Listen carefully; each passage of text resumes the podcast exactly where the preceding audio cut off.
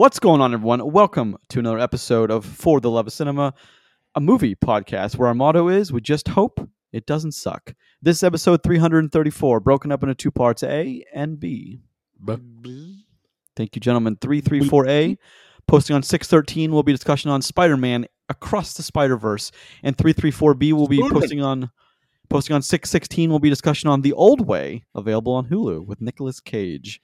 I'm one of your hosts, Grayson Maxwell. Joining me, as does every week, is my co host, Roger Stillion, and our lovely perma guest, Chris Boughan. Gentlemen, how are we?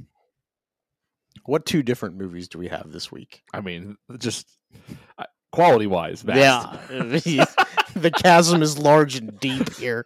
We have a 10 and a 2. I'll let you decide which is which, but we have, we have a 10 and a 2. Oh. Ah, wow, I'm surprised you gave it a two.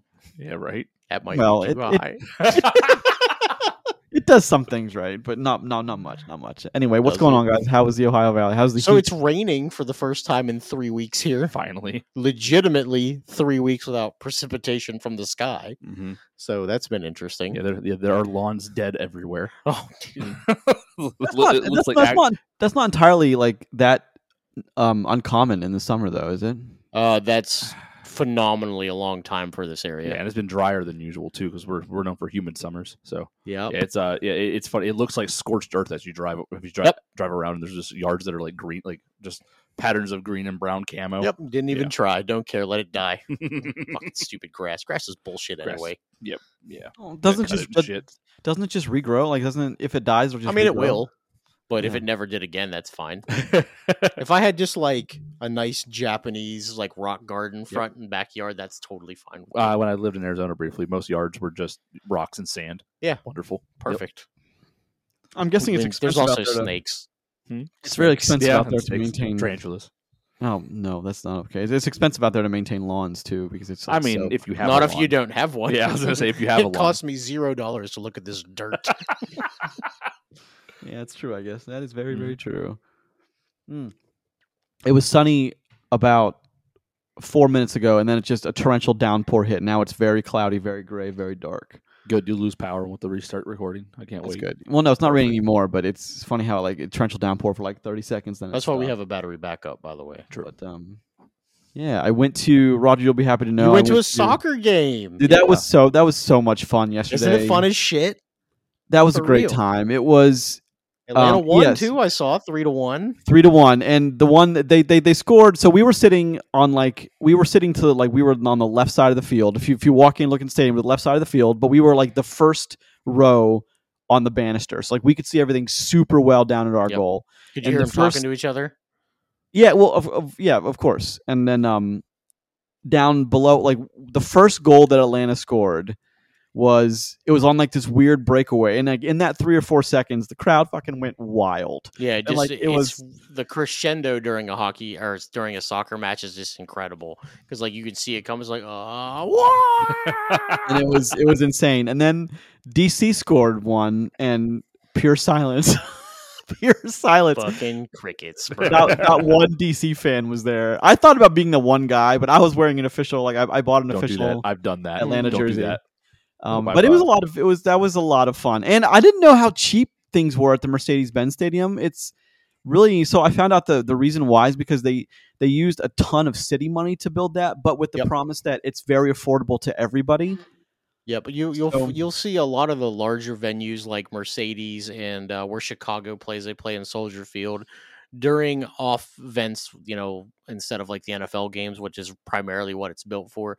A lot of the stuff is significantly cheaper because it's hard to fill those large cavernous stadiums. Even if you have like a like a you know anywhere like lower bowl filled with uh in Atlanta, you know, where it's still like 25, 30,000 people, the stadium's only at like 20 you're like 45% capacity so they try to they try to get everybody up and in there and get them a, a good time now if you go to columbus which is a uh, a, uh, a soccer only stadium built specifically for that and that alone it is can be very expensive very Yeah. quickly so Well, I mean, a hot dog was a dollar fifty, a beer was two bucks, and these are like fresh off the tap beers. And then at halftime, because they, they don't want to have inventory, so they everything went down in price. So a hot dog was a dollar. Like, so I had Tell me I, I, I had the a hot beer. dogs I'd eat for a fucking dollar. I had I had two hot dogs, two beers and nachos for under ten dollars. Can you believe that? Like, you know how much that would cost you at a movie theater? That'd be like I would have just drank eleven beers. Um, oh, and a bottle of water, all all under ten bucks. I just I couldn't believe it how cheap that stuff is there. But that, it was it was a good time. I really enjoyed myself. I'm happy that they won. You had a good experience. Yeah. Soccer games are they're a hell of a good time. You know, I watched uh watched Columbus last night live from my couch. There you go. It was awesome. You know, they were tied one one in the 92nd minute, and the guy from Columbus kicked it 58 yards into the other net. Jeez. He uh, got the ball, had a breakaway, and just duped it over the goalkeeper's head from across midfield. All right. It was incredible. Probably not for that guy though. No, no. For that guy's yeah, super super disappointed Well, about that. in the en- in the interview afterwards, one of the teammates is like, "Man, why'd you just go for it?" He's like, "I was too tired to run." And he just like, look, It's actually hilarious. no, it's fucking, yeah, it's yeah. it's so degrading to the other team. I just said, "Fucking man, I, am tired, I'm so very tired." just want to go home. I wonder how much like- I wonder how much Ted Lasso has done for increasing the visibility of soccer in, in this country as a as a sport. I mean, to at least put it in the periphery, a lot. Whether that ever equates to anything besides televised viewing, I don't know, not much because it's on Apple TV. Oh, Heyo. Um, it's a so great is all game. the though. MLS games. So it must do quite well because but I, I looked when it said the scoring all the teams i didn't know i had no idea that there were so many cities had teams there's like Mhm. 26 teams in this in Yep, this and country. actually in the next three or four years, there'll be three or four new teams all come in at the same time. So good that's um, you know that's good I, i'm glad that soccer's getting more visibility in this country Yeah. um, as It's- football kind of declines a little bit i saw that was plateauing in popularity as well but i I also so the we- thing with we- that go is ahead. that's that's kind of a double edged sword there. So in-game attendance is down, Mhm. viewership is at an all-time high Mhm. because the, the it's so here here's a good argument that we we never really have because we fight about going to movie theaters all the time. The experience at an NFL game is a hell of a good time. It is an extraordinarily expensive event to go to. it is.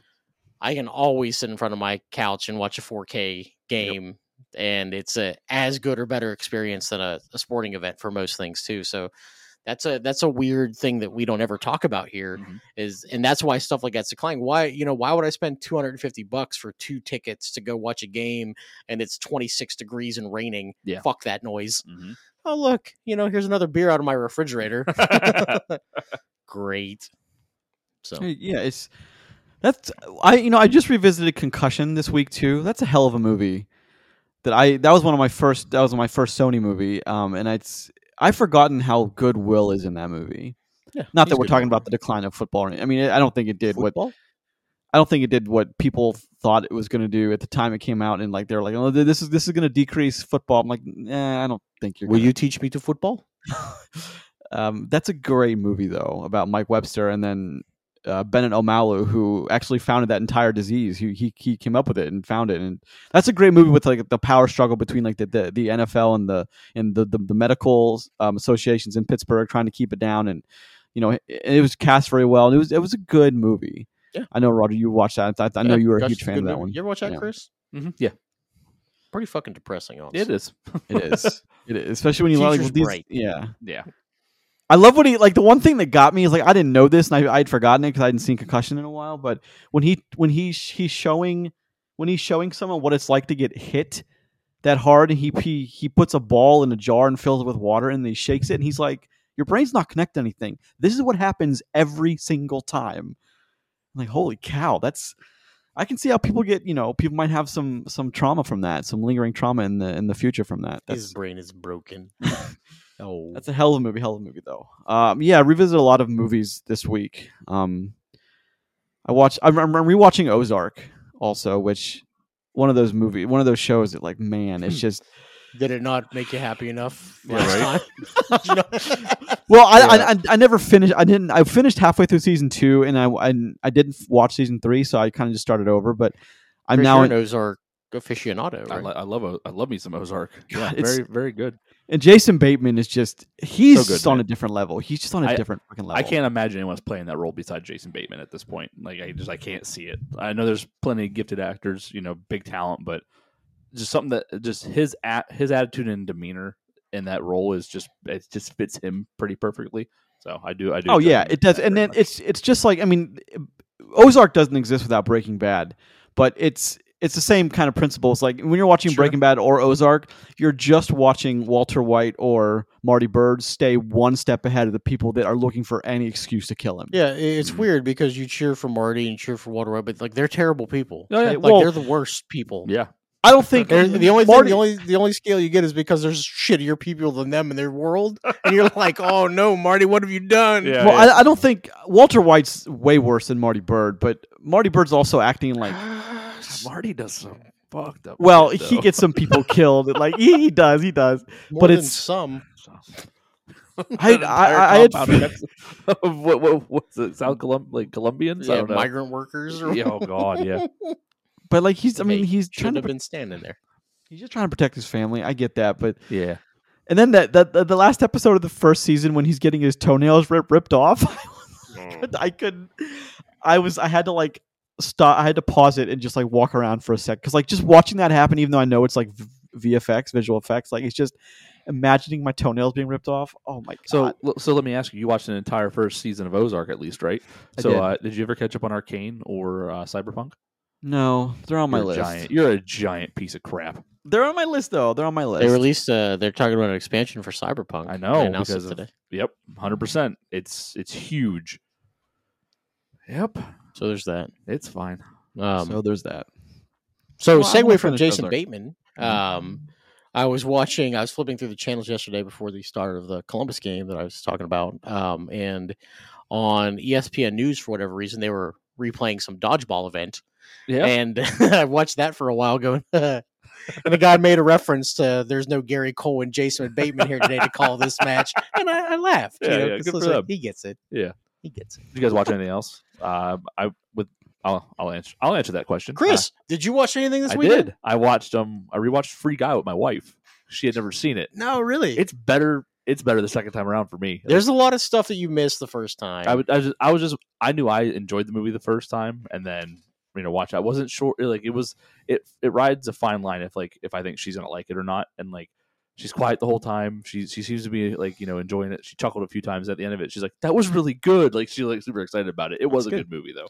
So, uh, Free Guy, when we talked about it, I, I still think about it, it. Free Guy didn't have any reason to be as good as it was. Agreed. Like it, it had every opportunity to fail and just Oh, never yeah. did, and Yep. it- that was very, very you know good on their part to be able to navigate what could have been a disaster of a movie. Oh god, yeah. Still turn out to be Well, Very, very I think Ryan Reynolds is part of that magic, though. I really do think of Ryan. Reynolds is, but in, in in the same way that Tatum is the best part of that movie. Channing Tatum is Channing Tatum's a great part. No, uh, actually, dude is the best part of that movie. dude. oh Chris Evans, oh, yeah, yeah, I forget. I know Chris Evans is in there with the shield, and he has someone has a lightsaber, I think, somewhere in there. But but that's the same way that like only Ryan Reynolds can make that one movie. What's that one movie on Netflix where him and Mark Ruffalo and his like him and his younger self and his dad? What's that movie? the Adam Project. The Oh, Adam yeah, Project. yeah, yeah. Only he makes that movie work too, though. That movie doesn't work without Ryan Reynolds or someone like Ryan Reynolds. There's only like three options you can do to cast that role, but Mhm. Ryan Reynolds is just some of the magic that makes so many movies work. They shouldn't work, but they do. wanna And watch Free, a fun Free Ryan Guy's one of Reynolds them. movie. Watch Buried. Oh, that's one I that's one I watch or listen to quite frequently. Yeah, it's just it's it's him in a one where he- casket. where, where he's in the casket. Yeah, Yeah, and yeah. and It's and I, depressing as fuck. Yeah, it's just him in a casket in Iraq, and he's talking to someone on the phone. Yep. Dude, that ending is oh my gosh. that ending when he's Spoiler. when oh my goodness when they're like we we found you we found you we're, we're, we're coming and he doesn't hear digging and then, then they open the crate and it's like it's not you i'm sorry and then, then time runs out and oh man that's such a devastating ending Yep. but Fun family Oh, film. man. Yep. Buried.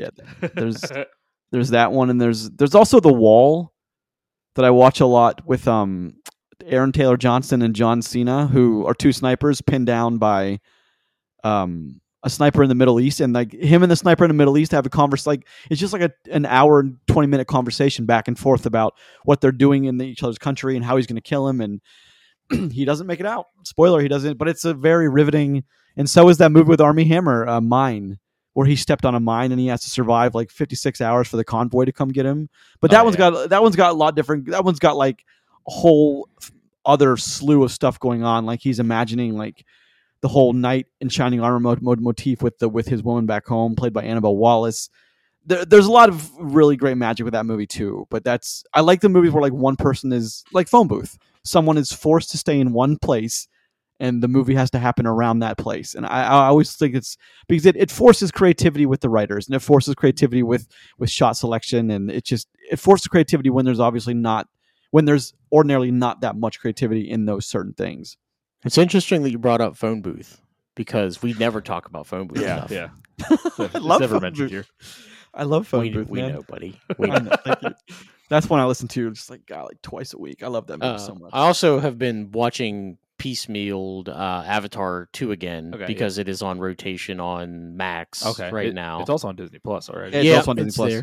yeah. it's there. So if it's on and I just flick it on for a few minutes or whatever, and I forgot how good it looked. It still does look very, very Mm-hmm. good. Even though the more I watch it, the the worse off I'm starting to think that story probably is. Um, but I mean, still decent movie. So Yeah. I mean, it, it- better than a five. you know no, what I mean? that's So- that's true. I would true. disagree It with you. I don't was a big deal. I don't think it's anywhere near as. I I think the story's pretty strong. Mm. Well, okay, maybe not as strong as we as I want it to be, but that part, you go. like there's there's like a 20 minute stretch, or like maybe even a 30 minute stretch. I mean, there's some good parts of Avatar. Don't get me wrong. given James Cameron's probably more like a 45 minute stretch though of when he loses his son and then him and his wife have to like and then the teary he's like you can't he's like I I don't need you to mourn right now. I need you to fight. We have to fight or we all die. Like that's a great that sequence is great and like the the, the choreography in that sequence is fucking wonderful. And I don't know how they've done this but they Quaritch Colonel Quaritch is going to be in the next three movies and he's died twice now. He didn't die. oh he didn't he didn't die in this movie I forget. I don't it's been a while since I've seen it Well, I mean, when a movie's six and a half hours long, you tend to lose Yeah, some it- it- details. it's easy to forget. Well, he certainly died in the first one, shot with one of those big ass arrows. But and then they kind Yep. of they brought him, they regrew him with the DNA. But yeah, I'm I'm really excited to re- revisit that one. Um, it's you know the whole three hour escapade of that one. Mm. So All right. yeah, let's jump into the episode, gentlemen, shall we? After 17 minutes of blithering on. All right, this is episode 334 Cuts of directly into Spider-Man time. Shame on you.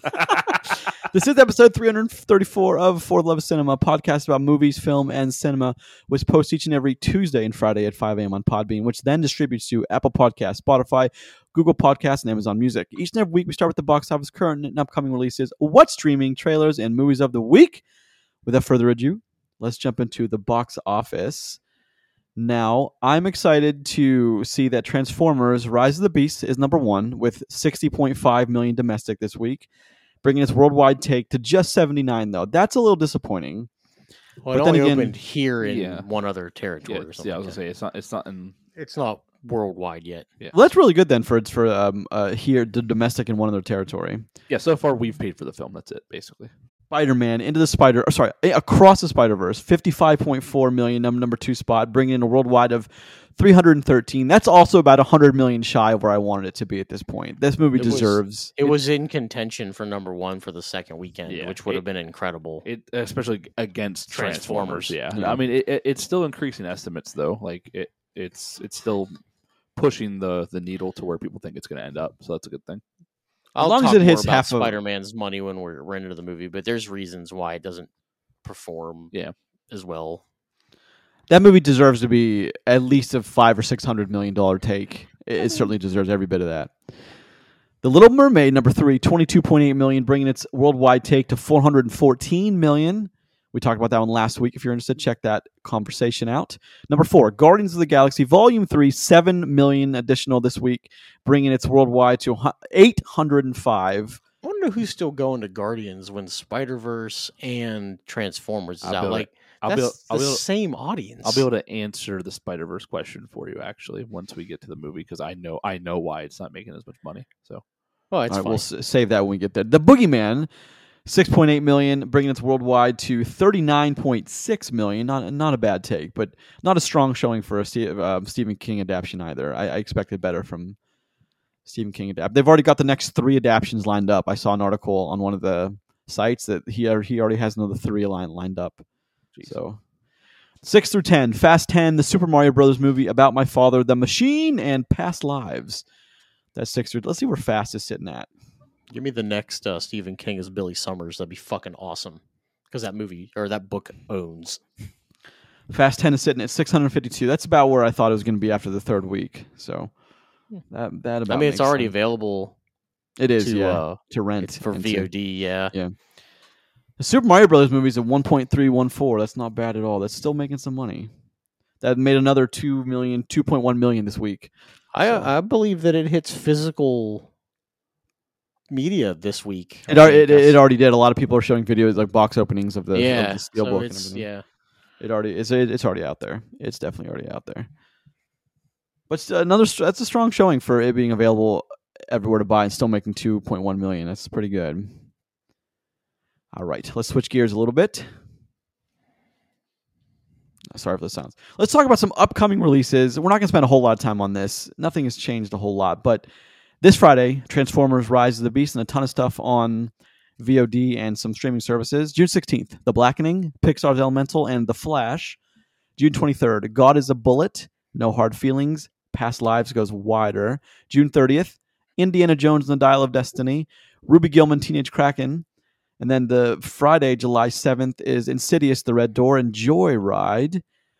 July 12th, which is a Wednesday, Mission Impossible Dead Reckoning Part 1, which is going to just whatever steam the Indiana Jones have, that's going to just swallow it up. Bold of you, bold of you to assume it'll have Steam. July 14th, that's it has no theatrical on July 14th. It was supposed to be Mission Impossible, but they moved it up to two days. And then July 21, Barbie and Oppenheimer and Cobweb. July 28th, Disney's Haunted Mansion and Talk to Me. August 2nd, Harold and the Purple Crayon, Teenage Mutant Ninja Turtles Mutant Mayhem. And August that's a Wednesday. And August 4th, which is a Friday, The Meg to the Trench and Till Death Do Us Part. And we'll just stop right here. Gran Why is there a Wednesday release then? Is that a holiday or some shit? I don't think so. I don't know why they would do the Wednesday. I mean, all right. What's the date? The Wednesday, the second, which is August, August second. I'll look real quick. and then August fourth. There's two new two new movies that come out. That it's two two days later.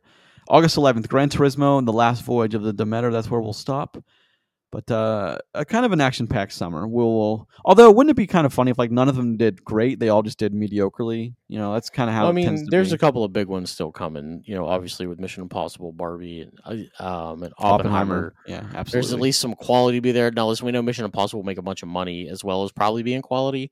I don't know what kind of money Barbie and Oppenheimer Oppenheimer are going to pull in off each other, but I mean, from all I hear for both movies, is they're supposed to be pretty goddamn good, Yeah. which is, you know, it's refreshing, you know, to get some big popcorn move, you know, popcorn summer and Yeah, but the- quality. I think the big problem with Barbie is going to face it's it's it's that how many how many how many guys you're going to get to go see that movie that you know either a you know agree to go with their girlfriends that it's just it's just not going to be for them or you know they're going to go solo. You know what I mean? It's not going to Sure. be much. Well, yeah, you won't get you listen. Here's the thing though with Barbie is by if watching the trailers, I mean they're it's clear that they're trying to be like, "Hey, look, this is going to be funny." Mhm. You know, so Yeah. we'll see if that It's gonna be it's gonna be a big date movie. I think it's gonna be about all it all it really does though. So look at Eh. Ryan Gosling's abs. again, it's a date movie. You know what I mean? So His frosted hair. I get it. I know the appeal for us. Just saying. His frosted talking about yourself, Roger. Yes, indeed, sir. Yes, You're saying indeed. things out loud again. That oh, damn it! All right, let's talk about some what's streaming. This week we're starting over with our rotation and going to Netflix, a movie I love to champion, and I will champion this movie at all times. I think it's a fucking 10 in the 90s. Legends of the Fall by director Edward Zwick. Brad Pitt, Anthony Hopkins, Aiden Quinn, Julia Ormond. 1994. This is a movie, this is a very this is a massive scope epic. One of the last epic. We don't have epics anymore. We don't. We the, the 90s was the end of the epic. But Oh. um I no, I I- I mean as as as we define we them, two third. We watched one third of an epic this week. no, a that's that's not that's yeah, that's a trilogy. I mean, I He wouldn't call that a He mean he means a movie that spans three and a half hours and blah blah blah. How about Well, spans the- two hours and fifteen minutes in like the multiverse? I, you, Mm. you, you know what I'm talking about. You're just being You know what I'm talking about. Let's talk about Legends of the Fall for one second. Edward Zwick is a man who made. We talked about Glory a few weeks ago. Um, Edward Zwick has made some damn good movies, and he's a guy who understands large scale. I mean, Glory, uh, Legends of the, he is Glory, Legends of the Fall, Blood Diamond. Um, there, oh, there's another big one I'm thinking about in there too that I can't think. Um, I can't think of it, but there's like there's four or five movies that he understands. Oh, Last Samurai again, one of those movies that had it was just that movie's amazing. The Last Samurai with Tom Cruise, but he understands how to make these set pieces in time, focusing on like little snapshots of American history, or you know, putting people from American history into another culture's history, and he knows how to do it very well. Uh, he's a director who I will always watch. Uh, I will go without any questions asked. And uh, Legends of the Fall is no different, especially you know Brad Pitt, Anthony Hopkins, father son. Aidan Quinn is the as the third brother who's kind of just always been. He's the oldest brother, but always been behind the Brad Pitt character, who's the more he's the he's the the kind of the brother who doesn't have his life together, but the one that everyone kind of gravitates. The story gravitates around. You know, the, the others can't figure out why, but you know, it's a it's a this is a sweeping epic uh, romance, huge score. It just it's set to the backdrop of World War One wonderful set pieces just awesome. And it's just a movie that's great to listen to. And it's just it's at the end of an era. The the 90s was absolutely the the end of the big sweeping epic era. And i mean there's arguments to that. I just the way i see films is that's just the end. I don't see many like that anymore. That's why i'm so driven to movies like uh, blood diamond and last samurai. They're both Zwick movies is because they just they scream 90s to me. I mean, they're they're both, you know, one's 2004, one's 2006, but they both I mean, they're both kind of uh, made from the end of an era in the same way. It's just we just don't get movies like Legends of the Fall or First Knight or, you know, Glory. We just don't get them anymore. We've moved we've evolved past them in that kind of filmmaking. It's, it's just it's a shame because there's something to be said for the grand, you know, the the, the Bravehearts, the Gladiators, the Rob Roys we've just moved past them, and it's a shame because those are great for the people who love them. They're great, but it's just they're also very expensive, and I understand that. And you know, extras now make more than they ever have, and you need tons of extras for those kind of movies. The, the, the cost of making the of period piece somewhere is just it's so fucking expensive these days. But and for movies that aren't making a huge return, that's a deterrent for a lot of producers, and I get that. But if you have Netflix, you've, you've not seen Legends of the Fall, god damn, that's a movie. That is a movie. Well, Edward Zwick has a, a lot of movies, not just that he was directly involved in, but like he's a producer on a lot of big stuff too. So he's he's got his hands in a lot of big stuff. He hasn't made a movie in quite a while now, though. So there's that. Well, he has something in the pipeline. Um, rumors are, but I don't. No one knows what it is. I, th- I think he's got a period piece in the pipeline that no one quite knows more, much about. But I'm excited for that. I am definitely excited for that. But Let's switch gears a little bit. Chris, A Man Called Otto, a very recent movie by director Marc Forster, Tom Hanks, Mariana Trevino, Cameron Britton, Rachel Keller, 2022. Tell us about it. So uh, I saw this movie popped on Netflix, and I almost I almost suggested to watch it with my wife. I don't know if I'm ready to rewatch this movie yet because this movie actually uh, hit hit me on an emotional level. But that's why it's good. The movie is it, it's very simple and straightforward. It's not a long movie. It's very charming the characters you meet all play you know a like a very specific role in this man's life uh otto as he's kind of you know nearing the you know, what he what he believes is the uh the end of his life after his wife passes. And the movie does a good job of just being simply charming all the way through. And it reminded me a lot of uh, a lot of one of my grandfathers. So yeah th- uh, i think this movie is a good watch for anybody that wants to see a good character piece, uh, so, you know, with you know just some charm, and it's a very easy watch. I I, I like a man called Otto. That's a it's a we it's a different approach too because it's he attempts to kill himself several times and is interrupted yeah. by the story, of course, several times. But it's it's kind of in a it's done in like a I, now I know this is going to be weird to say, and I don't mean for it to come off as contentious, but it's kind of done in a charming way each time like the like the, the the people in his life intervene at just the right moment that he has to stay around just to solve one more problem. And then in the end of course he sticks around because he's grown in love and fallen in love with his family. But it's also it's a much deeper story. And of course tom hanks demands that he demands that better writing and that better backstory that makes a man called otto more interesting. It's also adapted from a book but um, or other source material but it's Tom Hanks is what makes that movie, you know, but that's no secret to anyone. Well, Tom yeah, Hanks but the, that's why you cast someone like Tom Hanks in your movie. Absolutely. So. Uh, that's all. That's also we spoke very positively of a man called Otto. I yep. remember speaking very positively of that yep. one. So yep, we all like that.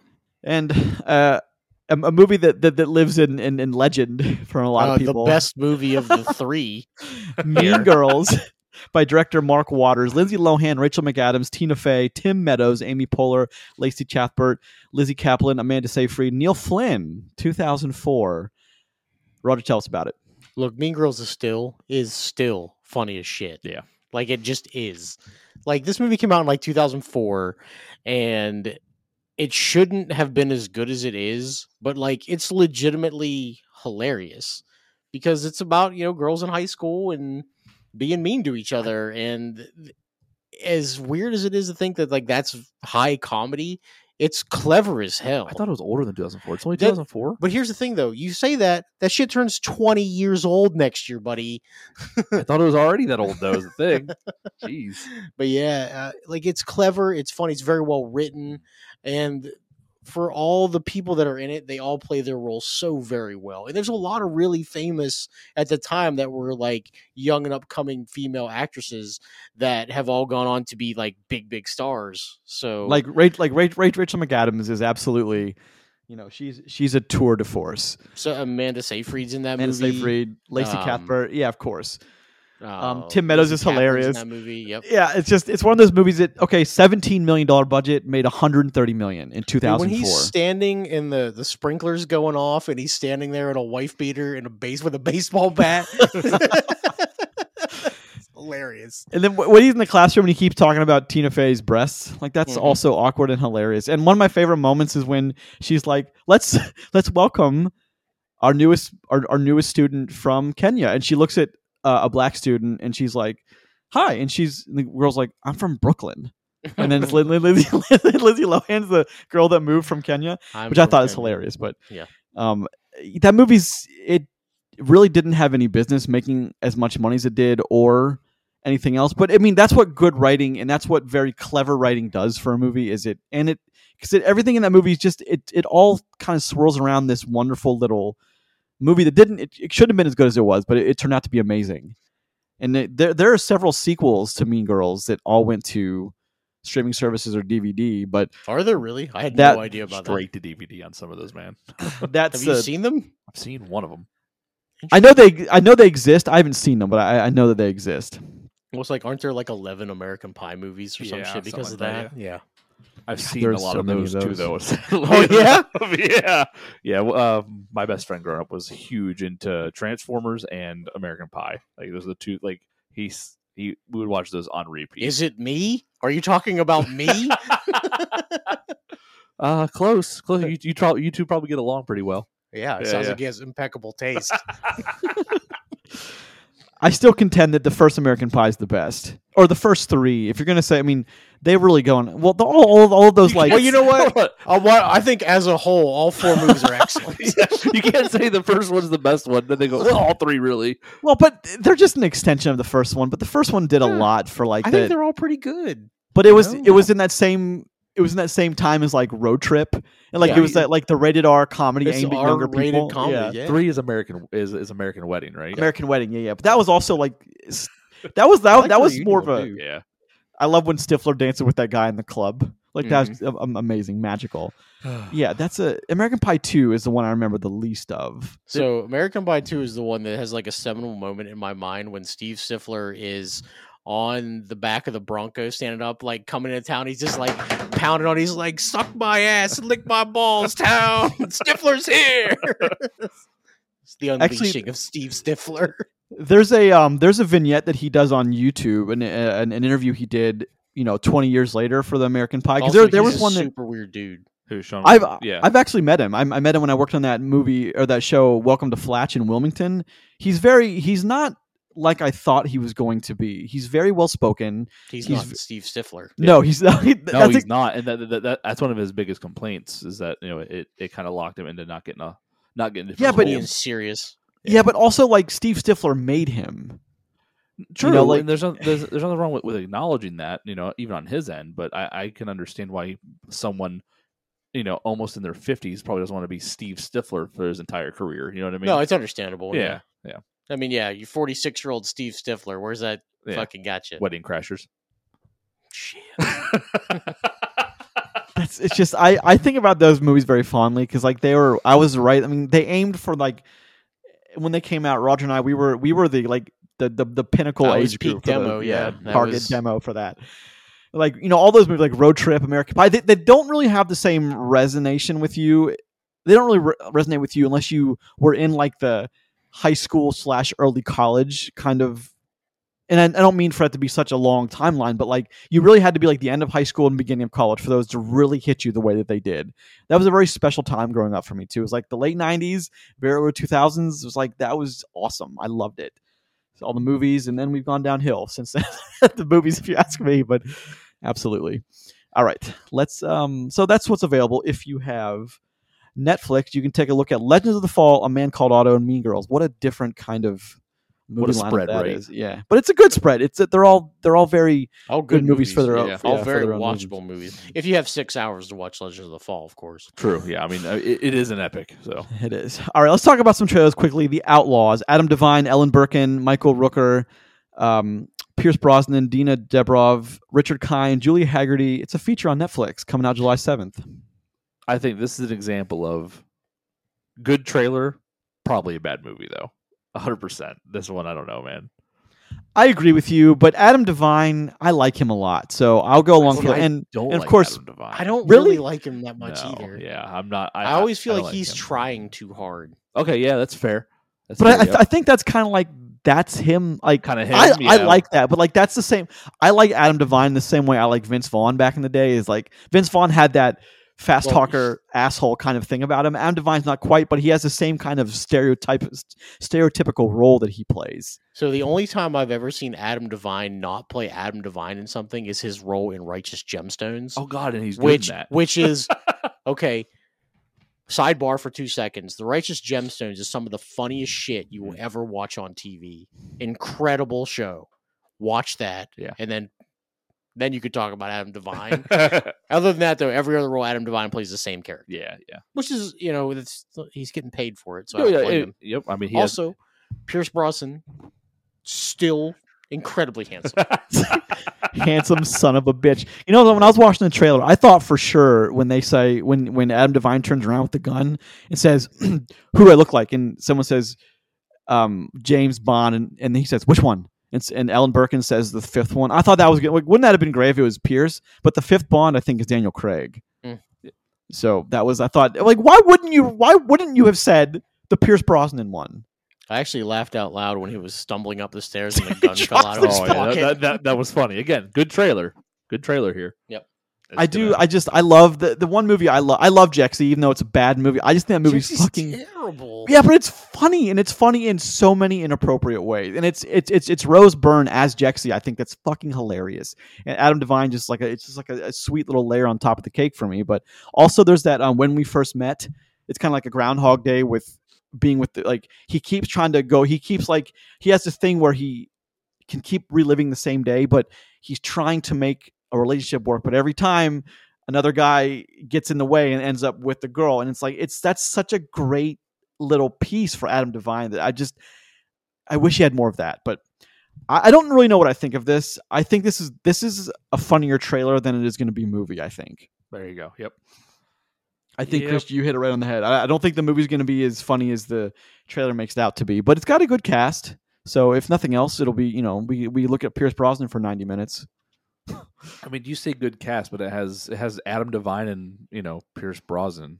Uh, That's the cast. I don't know if that's a great cast. Well, Richard Kind is he's kind of one of those forgotten people. Um, Ellen Birkin isn't. She's not a lot of people know she is, but she's good.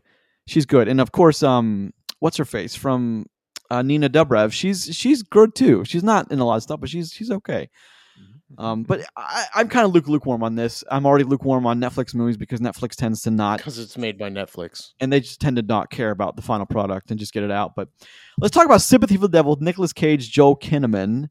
I thought this was appropriate for this week because we're talking about the old way. Also, Chris, do Cage, you want to go ahead and I am I, I am ready for this movie wholeheartedly. I think when Nick Cage gets to play a twisted, demented, off his rocker bad guy, I think that is ex- his exact element. It reminds me of uh, of when he played uh, in Face Off. This is I think this is going to be I think this is going to be either pretty good or really bad, or the two ways it'll go. So his hair is incredible. Why does it look red in some I frames but brown in other? I don't know. Yeah. Is he like? I don't understand. Is Nick Cage can? Is he just when he does a movie? He's like, no, I don't want this movie to be good. It's got to be bad. Do you think this is going to be bad? Uh, yes. Do you not? He's just laughing to himself. I, I look. I don't know what I. I mean, look. How it could be great, you. and I, I hope it is. But I that one movie, what was Renfield? I watched that recently too, and that was not great with him Oh, and Awkwafina. it- it- it's weird that that a vampire movie with Nick Cage in it might not be good. well, but you remember how? you expected there. Well, it's like, but they put a ton of money into it, though. That was not a small budget either. it's like so- a cowboy movie with Nick Cage might be good. You know what I mean? It's like saying the same damn thing. Touche, touche. So let's Oh. talk about another one real quick. Let's talk about the Expendables 4 with Sylvester Stallone, Jason Statham, Megan Fox, F- Curtis 50 Cent Jackson, Dolph Lundgren, Tony Jaa, Randy Kocher, and Andy Garcia. Do we did, did, did we need this? no. I didn't even think wait, we needed the 3, I think. We didn't need this one and this one's to make no money. The first Expendables made great money and it was it was okay, it was fun because it brought you, you know, the shtick of the Expendables was all those 80s action guys and 90s are in one movie kicking ass. You know, Terry Crews was they're all shooting big guns at people and it's like none of them ever die but they're blowing stuff up. Like great. Expendables 2 comes along, makes a whole lot less money, doesn't I mean it's just more it's just an extension of the Expendables. Expendables 3 comes along very wisely brings on Mel Gibson as the villain because everyone loved to hate him at that point. But he actually he actually outacted everyone in that movie by I mean, when he was on the screen, Mel stole the show. And like, I am the hag. Like, come, come on. I mean, just cheesy as hell, but loved I it. am- And then did we need this? Absolutely not. I'm convinced at this point that the Expendables scripts are just when the Fast and Furious writers get together in their room and do their lines, their rails of cocaine, and just throw out ideas. The ones that don't make it past the first check go to to be rewritten as as expendable script. So they drop a whole scene. It just ends up in the Expendables. Yeah, yeah, yeah, exactly, hundred percent. That's Well, that's if all you'll this no- is. if you'll notice, Alright. the, the, the the roster is a lot less in this movie. So I did Terry, notice that. Yeah, Yeah, Terry Crews didn't come back. A couple other guys didn't come back. the So- guys that Harrison Ford didn't come back. Like, you know what I cut mean? Like, the money down. Yeah, Yeah, but that's the thing is like, is there? I mean, is there a story without? If, if you don't have everyone, what's the point of making an Expendables movie? I think that's the my problem question. With, I think the problem with the Expendables, you know, series is that first time it was it was something different, and then you have to keep building off of that, and the charm is kind of it kind of goes away, Yep. right? It, it's just it's not the same as oh my god, all these guys are gonna be in the same movie together for the first time, and then it's like, and then it happens again. And it's less forgiving of you know you're you're less forgiving of like the mistakes or the things that are that don't go well or don't or like don't make it to screen that you know Yeah, you're you're right. paper, And. One the one last thing I'll say, and then we'll move we'll move, on as we're talking long in the tooth here is I do so the shtick of the first one was you got to see all of them together. And it was a pretty kick-ass movie high budget but you got to see awesome stars doing awesome things. You know it's just i think of that one scene where terry Crews is just moving slowly through the hallway but he's shooting that automatic shotgun which apparently can hold a thousand rounds and never have to reload but and he's just wasting dudes like he's just yeah. wasting dudes. And then he ends up he he he looks up with the shotgun shoots at the tower which then explodes for whatever reason i don't know why Yeah, but like that's fuck awesome did. and then Yeah. the second one That's it what brought towers on do. And then And and then- then, and then the uh, the Rockstar Energy drink logo plays in the background. Oh, of and course, of course. Like yeah. a shooting star rainbow. Yeah, exactly. but that was the one with the actual story like two and three didn't really have but i thought it was clever how they brought on jean-claude van damme and his name was villain spelled v-i-l-l-a-i like spelled villain thought okay i love this i'm definitely excited for this and the third one with you know mel gibson and it brought everyone back and it had a, it had glenn powell had a bunch of other younger expendables i'm okay with it eh, this Glenn one to me handsome. handsome son of a bitch yeah and this one to me just like i this is gonna come out talking uh, like this. wait what What? um, this one's gonna come out, and it's just it's it's it's got a high budget, and it's not gonna make any money, and then that's gonna be the it. The Expendables is done after this one, which you know I'm okay with, but all right. Also, so those trailers are available to check out uh, if you have not seen them. The Outlaws on Netflix, Sympathy for the Devil, which was theatrical with Nicolas Cage and Joel Kinnaman, and The Expendables Four, which is an extent of expan- expansion of the other Expendables movies. If we don't watch Sympathy for the Devil, I'm gonna be, I'm gonna be mad at you guys. All right, fair enough, noted. Fine. let's talk about the movie of the week that we're very excited to talk about Spider-Man Across the Spider-Verse. Man, oh man, am I hyped for this conversation. I feel like we need like like like music from the soundtrack to play because hey, that's that's already a ten. Oh But- yeah, absolutely. Yes, it is. Tomato meter 96. Audience score 95. Those are some pretty high numbers, boyos. Some pretty high numbers. Mm-hmm. Very excited about that. Let's go over the roster here. Roster is big. All right. Shameik Moore as Miles Morales, Hailee. Steinfeld. Oh, sorry, Shameik Moore as Miles Morales, Hailee Steinfeld, Gwen Stacy. Which this is Gwen's movie, so I, I Uh, it's it's pretty evenly split actually, which is the whole point of it. All right, Jake Johnson is Peter B. Spark, Peter B. Parker. I, Oscar Isaac, who does fantastic as Miguel O'Hara. Sorry, I was throwing some shade at Oscar Isaac for a while, but I take all that back. How dare you? Issa, Issa Rae also kills it as Spider-Woman. As as Spider Woman Jessica Drew. Um, Daniel Kaluuya also as Hobart Brown Spider Lord Punk. Savior Hobie. J- Jason Schwartzman also was hard for me to place as the Spot. Um, Brian Dude, that's Tyree Sonic the Henry. Hedgehog, baby. Mhm. It is. It is. Um, Brian Tyree Henry is as the as his father. His. Luna, Luna, sorry, Luna Lauren Velez, Greta Lee, Rachel Drake, Jorma Taccone, Shea Whigham, Andy Samberg. Directed by three: um, Joaquim Dos Santos, Justin K. Thompson, Kemp Powers. Of course, Stan Lee gets some credit for this, and writers Phil Lord and Christopher Miller with David Callaham. Roger, take your time on this one because there's a lot going on in this movie. What's going on in Spider-Man Across the Spider-Verse? Oh man, I can't even sum this up. Um, so the the short version of this movie is it picks up a while after, um, wait, it's more than a year, right? More than a year after the original. Mhm. Um, some people are on a mission to this little Spider-Man super team with uh, multiverse busting. Was it a year or was it nine months? I think it's It was, it was, it was a year and four months since you said. Oh, that's Yeah, right. it Yeah, that's it it. That- that- yeah, that's more than a timeline. year. Yep, right there. Um, and there's a bunch of spider people that are all connected through their little spider sense spider verse thing, and it's led by Miguel Spider Man 2099.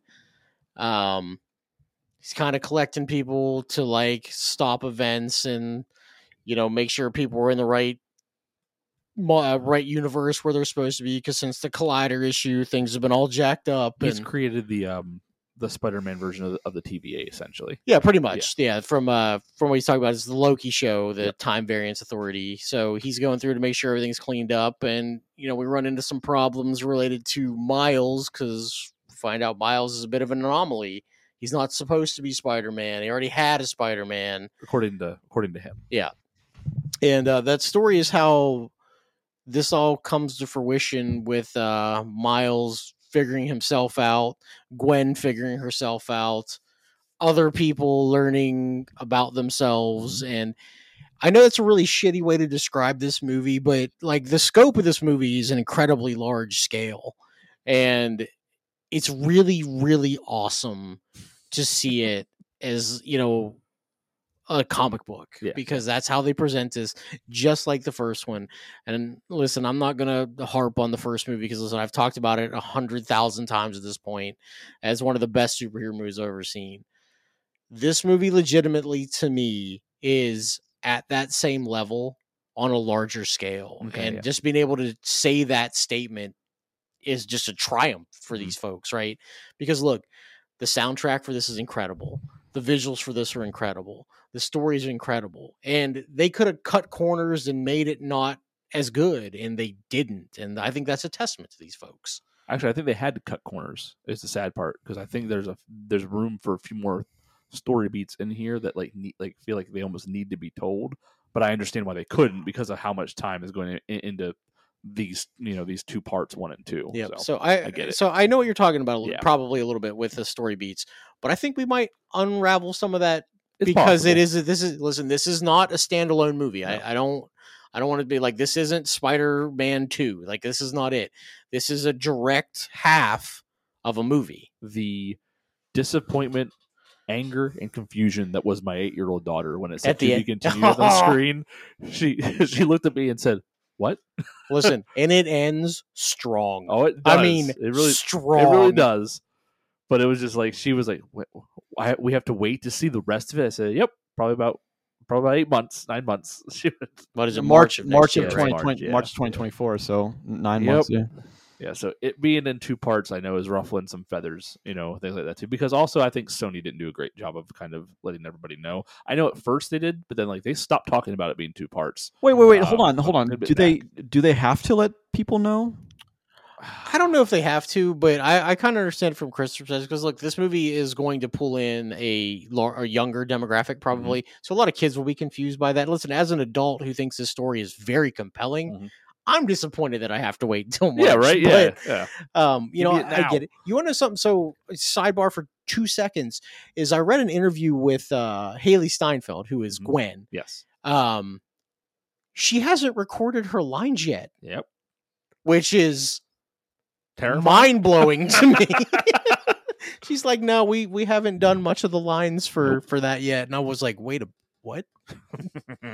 But I mean, I So guess isn't that normal voices- for animation? Isn't that normal? I here's the thing, I don't know. depends. Well, because look, this other this, this is five years in between movies, and then we're getting two in less than you know twelve calendar months. Yeah. So I don't I don't know how they do it. I guess I just assume So that they would do some of it at the same time. it depends. So like, so like the only time you need to have the voice recording in before the product in like before the animation is if you're making animation around the line. Yeah. However, if you're if you're giving lines to the animation, it doesn't matter. well, and three quarters of the people with the animation, you know, a movie like Shrek where they animate, um, you know, like Mike Myers' Mhm. face as Shrek. You don't really have to do that with a hand drawn style, and most of the time they're behind a mask. Mhm. I So was gonna say, yeah, the other piece of it is that they're all masked, so you don't have to worry about matching their lips up with their yeah, it words. does. You don't have to sync it as well. Yeah, so, so that, I- that I- makes sense. The fact that everyone's masked makes this much easier for them to kind of crunch in kind of these lines. You know, like How do you look cooler with a mask off? I was always as cool. yes. But yeah, So so, let's- I, I mean, you, you, uh, your synopsis, Roger, was actually pretty good. You know, to, to give it an, an overarching idea without like going into all the different elements at play because there are a lot, Just a lot of moving parts at here. play in this movie. Yeah, quite a So- bit actually. I going into this uh, conversation, Chris and I had a conversation before we started, which was kind of my point of bringing it up in the first place. Was when you have animation versus live action, there are different considerations to be taken, especially with storytelling. Is you can do so much more. You there's no way you could have told this story live action. The the It closest would have been incredibly difficult. One- well, look, well, look at Doctor Strange. Mhm. It's Well, but I mean, to- they almost they kind of they kind of broached some of the subjects with the last Spider-Man movie that had all three Spider-Men in it, but um, it would have been tough to don't do get it the me way. started with that idiot Doctor Strange. says. Um, but there's it would have been difficult. I mean, given an unlimited budget, it can be done, and but it would have been a four hour. This this would have been a four and a half hour movie. dollar, Yeah, five yeah. hour movie, It Well, was- it- it- and it- I would watch it on day one. It would have been a budget that made uh, James Cameron blush, hundred percent. Well, it, would- it would have been like Lion King, like two seventy five, three hundred million dollar budget. But I mean, it's. Mhm. I- I don't even know if it live action would have done this movie any service. I, th- I think it's perfect the way it is, and I want to move into talking about. Let's start talking about the animation for one second. okay, Is because how it's f- incredible. how fluid everything moves and how perfect everything looks at all times. Mm-hmm. And I want to just even like the even the incredible the incredible detail on their faces coming go, going down to like the, the the the creases when they smile and like the under the eye things when they're doing different facial animations like it's just next level animation. It's incredible. One thing I want to bring up, it's something I talked about at length during the, our first time we ever talked about Spider Verse, is the fact that they draw this, they animate this like it is a moving comic book. Yeah. Um, so much so that in the same panel, when you have multiple people, multiple spider people from different universes, they look like they're animated from their own universe. Yes. And well, so I've already joked about Hobie for a second, but let's talk about his character, right? Um, how he's animated, especially as Spider Punk, Hobie Brown. So Hobie is in black and white. And it's weird that he's in black and white, except that it totally works in this because even when he's in a scene with everybody else, when they're in like the lair Mhm. and you know they're having this conversation, he, he looks completely different than everybody else, animated in a completely different style, and it still fits Yeah. in that. And it's to the testament to how like they weave this together. I it's it's so impressive to me. Well, it, it like all the different art styles on, on screen at the same time really works for what you know what the movie's trying to get across is that like like each one of these spiders spider men spider women People. spider people they are unique to their own you know to their own timeline in one in one way shape or form i love the different the differences you get between each of like the universes you go to like gwen's universe is, is so watercolored and Yep. so washed away Lots And- of pinks and yellows and blues and, and neon almost Yep. too but like and and it's all watercolored but then they do a good job of introducing you to like to the different art styles when they bring in um who was it vulture uh that Oh, they yeah. the Yeah, the the vulture from uh whatever timeline. yeah, he's where from. he's like he's like parchment and paper style, su- which is like super jarring on the screen Looks comparatively. But it incredible. looked it looked very good in here, right? So like you know, even to where like at first it's like oh god, you know, it sticks out, but then by the by the mid scene, it just it, you you know what you're in for, and you're watching it and you're seeing everything, and that actually enhances what they do because then whenever whenever the vulture does something like like throws a few grenades or pulls a ripcord that launches a grenade out, out the back of him you see every bit of it because Mhm. it, it pops out more on screen it's almost a way to highlight things without without like taking that cheap effect and like you know like just washing it all over so hey look at me. But it's like Yeah. they get to do that for free. So Mhm. you know the the audience knows where to look or they, they catch things that they might not have otherwise you know because like with everything happening on screen at once you know he, he pulls that that cord and one grenade pops out the back. You never see that. If it was if everything was the same color same tone you know to, to fit a scene you'd never see that grenade. It wouldn't happen unless they like they like they in a cheap way highlight it for you. Mhm. Or like you know the grenade comes off and then they you know the the scene cuts to like you know just a shot of a grenade and stuff like that. Well they, they don't have to do that. They just get to have the different art styles highlight everything going on in front of you and you know you see what's important all the time because everything like has its own little like highlight reel going. I thought that was really cool. That was a very neat effect throughout the whole film. Like um i love and uh what, what was it? The uh uh indian new york whatever it was uh wherever they go to Um, was it like Mu- mumbai Mumbai Hatton? yeah i love i like I, the art style there i think was bar none like so well done and very cool looking to see on screen and it just it, it just fits the whole the whole way through as you get to go to these different places so i i, I enjoyed the art very much in this movie for multiple multiple facets it's so good. Mm-hmm. And I it, ju- agree. it just looks it never doesn't look great. Even when they're moving super quick and everything's moving a million miles an hour on the screen and there's there's 47 different spider people on screen it never doesn't look as good as it can. And i think that's you know that's sony man. I really do think that's the high quality of sony that brings that to the table. And it's i mean roger you famously tell that story about chris Lord, or miller and lord about how they were taken So- off of solo. So yeah, that is the so Chris uh Chris Miller and Phil Lord um have been like everything they touch together as a team has been very good. Mhm. And they got yanked off of Solo, which turned into a disaster of a film. And I always felt and I still and I mean this very seriously, I would have loved to have seen what they were what vision they were trying to bring to this character because look, the version of that movie that we got was a train wreck. But like you tell me these dudes can't write a film? Like are like a film that has canon all around it. Mhm. I mean, look look at what they've done through two movies and you Spider-Man. You had fucking Han Solo.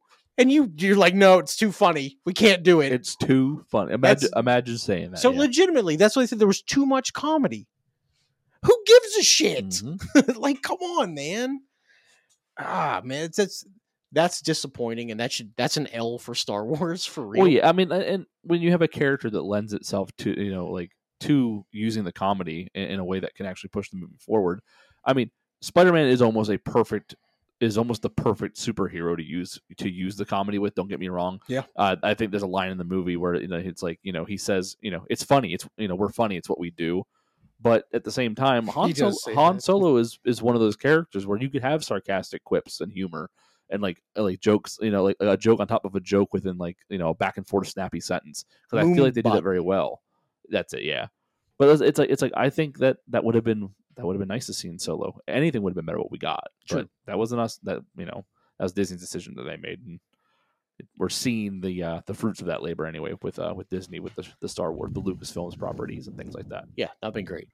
No, not at all. Uh, back to Spider-Man for a minute, Mhm. okay? So I want to talk about Miles Morales for just a second, right? So uh, you could make a serious argument, and Chris kind of alluded to it about Gwen for a second. So this movie could legitimately isn't just Miles's movie. Like it's every bit a Gwen movie here.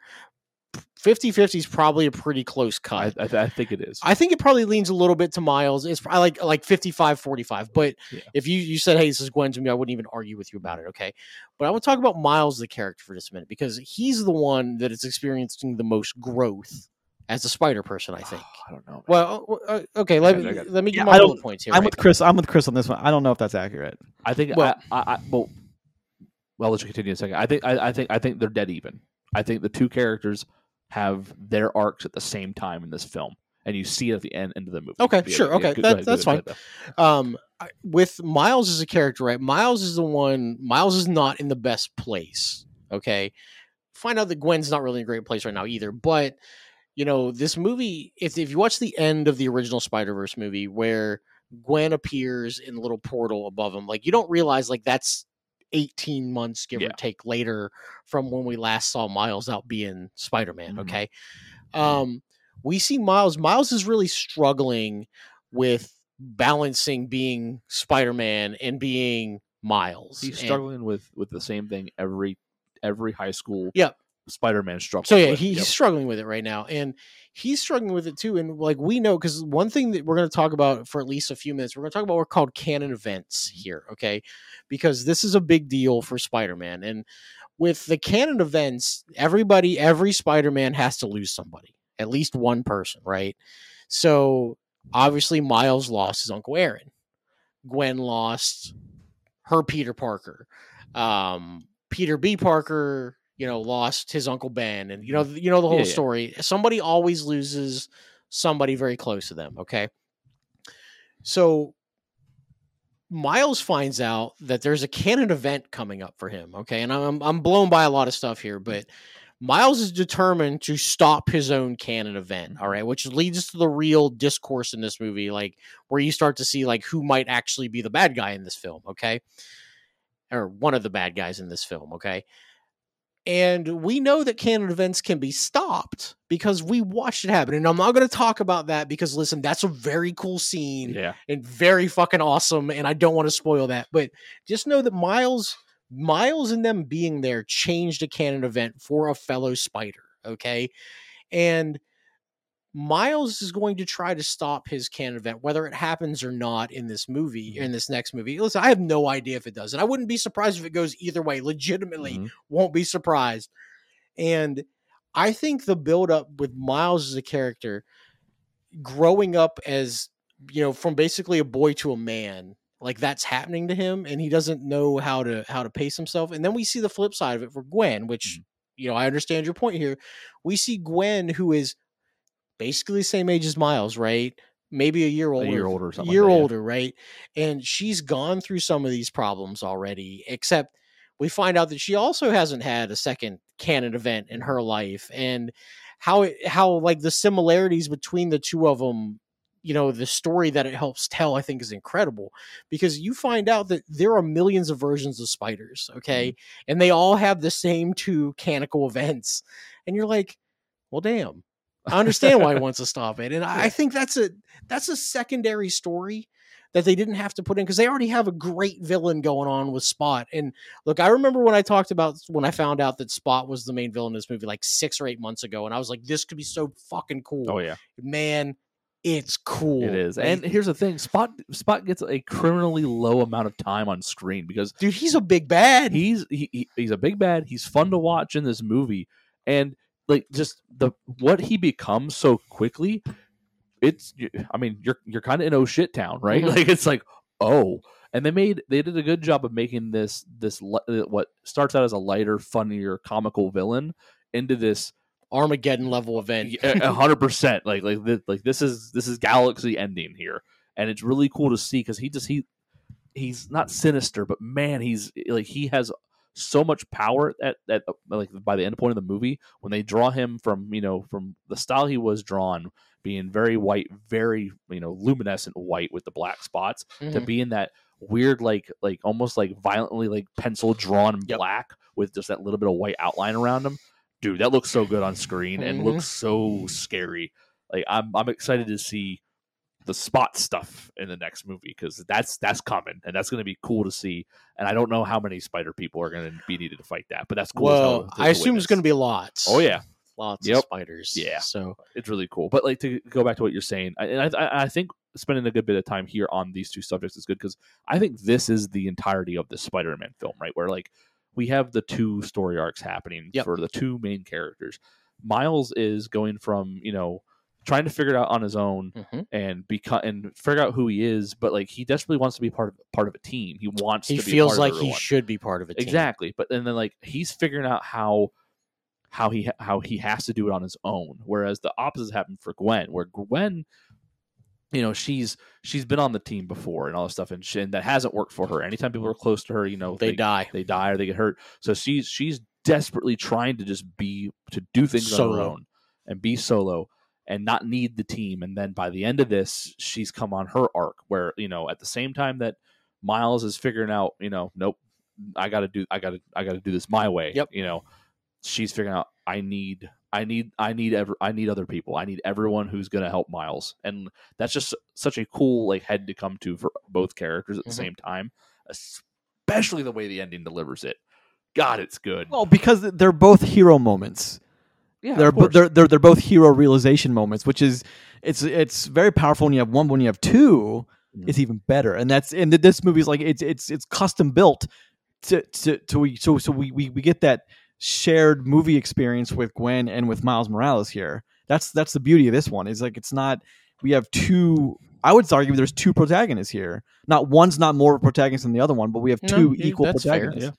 Yeah. And I mean, Like I said, I wouldn't argue it if you said it was Gwen's movie. Yeah. So sure. well, but all the, right. only, the only reason I think the only reason I think that Gwen might edge out uh, Miles Morales in this one is because of how it starts with Gwen's father and well, it is a good 15 straight minutes of Gwen. it is man It that is. opening with her with her father and I mean I'm getting goosebumps just thinking about it, but like that's the Phil Lord Chris Miller effect. Is that's the writing that they bring to the table? Is it's not corny, it's not hokey, it's it's getting kicked in the chest when you don't expect it, hero wise, because your father, who now knows the truth, still it has to. He's still he's not acting as a father; he's acting as a policeman, which of Mhm. course that will be his arc.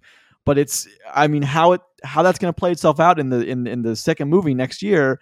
That's going to be the interesting part. I have a lot of theory going to the next movie. I don't want to talk about it, but I have a lot of theories about how these how some of these characters are going to end up. But that opening with Gwen, you know, reliving that past of with with her Peter Parker and then her mm-hmm. father. That's you want to talk about opening to a movie that guts you. That's like up level opening of just guts you right in the get go.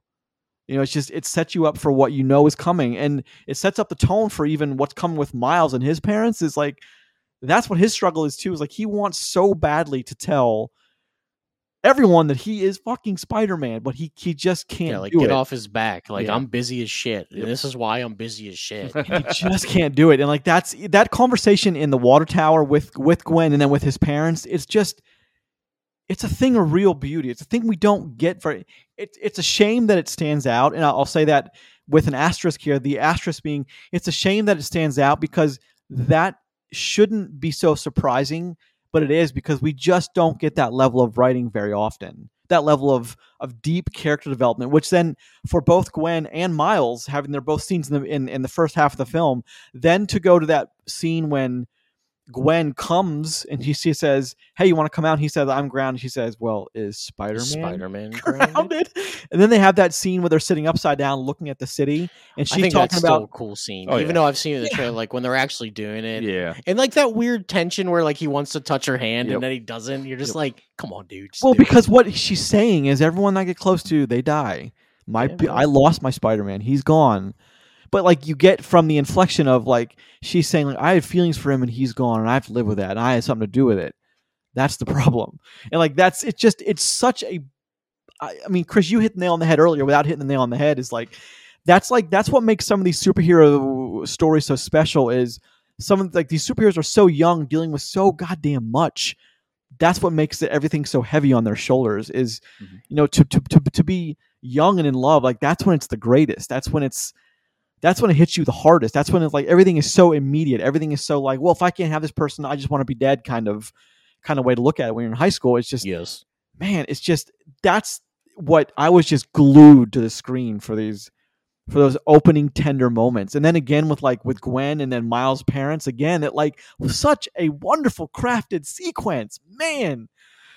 Oh, I've been t- uh, you guys can talk. I've been talking for like ten minutes, but that so that stuff is what makes this movie so great. Is it takes the time to really set up and develop these these character moments. Now they kind of cheat because they have a whole other movie to Yep. to really to really expand these arcs. And it's not it's not like a Lord of the Rings. It's not like a planned trilogy. This is a this is a second this is the second half of a movie. This is like the Matrix.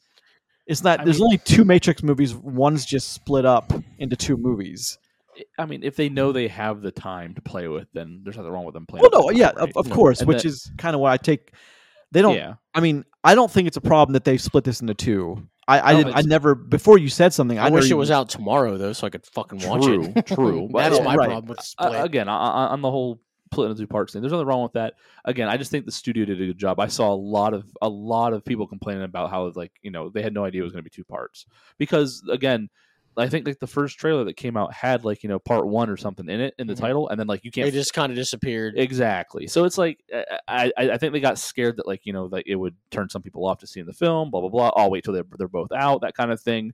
You know, in in the binge mentality that we're, you know the world is in at the moment, maybe you know telling people, hey, if you wait, you can see it all at once, kind of thing, might have hurt their bottom line. So I can see why that happens. I it, it it's all good either way. The um the main thing with the you know the two parter sequence is that I can appreciate that you can get more time in the places that will build it up and hopefully you get a just a an out of this world part two. And with with all of that, I think that we spent a little bit too much time maybe with Miles and his parents if there's no payoff in the second movie. I think you could cut this down a little bit or give a little more in other places if you just come back a little bit with it because we spent a lot of time in Brooklyn. Well, I, I think there's a reason for that, and I don't want to spoil it, but I would just say I think that's all related to the upcoming canon event. Oh, I- I, mean, yeah, But I mean, I think that's why they do it because, you know, there may be a point where not everybody's there to talk about it anymore, Mhm. and you know, I think that's why they do it. And after watching the whole movie, I'm just like, okay, you know, because I thought the whole conversation between mom, dad, and Miles, it really does kind of feel like there's a lot of it, Mhm. but. Uh, there's a lot of stuff they they they have these same conversations like four or five different times and never accomplish a full conversation. They just don't yeah. they just end up you know fighting with each other and then somebody leaves Yeah. and like that sort of thing and i think like the reason they do it is i think that, that it would haunt miles if that's how this stuff ended Mhm. and i think that's going to be important um you know obviously for what is upcoming at least in some form Yeah. in the second movie Uh, speaking of that, though, the the other point I think is I think we spend too much time with Miles and his mom and not enough time with Miles and his dad. You know what I mean? I- Sure. I, I, I think maybe there should have been a little bit more built, you know, with with that relationship. We did get a lot of that in the first movie, though. Don't get Yep. me wrong, but that's that was five years ago. People Yep. forgot about you know like, some of the things in that movie. You Well- know, and that, that's just being honest about it. So like you know maybe a little bit more time spent with Miles and his dad and like a life lesson here or there between those two would have been strong to lead into the next film. I think Wait, it's but- another small thing. Uh, but why do you think it's too? I mean, you say if there's no payoff, there's absolutely going to be a payoff. I mean, I We don't. know that. hopefully Yeah, Hopefully, Of course we- there's gonna be there a- to be. Of They- course, they- there's they- going they- to be a They've led us to believe there will be, but we don't know. we Well, have we- no well, idea. Well, okay, you're you're you're right. Uh, we don't know, but given what we have already, with we know that Chris Miller and Phil Lord are writing it, we know i what they've already set up. Yeah, it- payoff That's Same. my point, though. Is no you is have it no, guarantee no you're right there's no on. guarantee Hold on, there's no guarantee. But what reason do you have to suspect they won't do it? I, You you have more reason to suspect they will do it than I, I think in Chris is what Chris is saying is listen, I get disappointed in movies all the time. So the less Yeah. the less the less hope that I have, the better that I that's actually kind of fair. 100 percent is what I'm thinking. Like, get like, like as much as I as I know what they're supposed to do next, that they what they know what they're supposed to do next. It, it just we've seen we've seen bad decisions get made in in the form of you know in movies. We've seen good movies have something that's just a blemish on like an entire experience. It happens. So I, I while I expect there to be payoff, I just I can't guarantee it. You know Well, what I mean? Yep. but what they're setting up here is one or both won't survive the next movie of his parents. I mean, we'll That's what they're see. setting up. And I've I mean, if it's going to be one, my theory is it's going to be the mom. Mm, Because I we- think that would be interesting. Well, because she has the more tender moments with him in this movie. She has the more, please don't let my little boy go astray. Make sure he's well taken care. of. Like they've already set her up. Now, Yeah. I mean, well, I mean, they've already set up a scenario where she, if she's the one to go. Now, again, I, I'm not spoiling anything because, like, I don't know. I'm just giving on what they've given us. But if she, they've already set it up so she's absolutely going to be one to go. Whether they do it or not, I I don't know. Maybe they have different plans for her, but they've if one's going to die, they've set because of the conversation she has with Miles, they've set her up to be the one that doesn't survive. Hmm Now, So- I I think we haven't talked about the true hero in this movie, Peter B. Parker. Oh right, with, Who's with- not used very much in this movie. By Uh, the way. he's used perfectly because well, no, I, he's used well, but not very much. he's the true hero because he's a dad. Period. True. End of discussion. who That's it. a terrible parent. Oh, absolutely. Which is why he's a hero. no, but I mean, I look, love when Mayday's swinging around and Hobie's like, "That kid's an anarchist."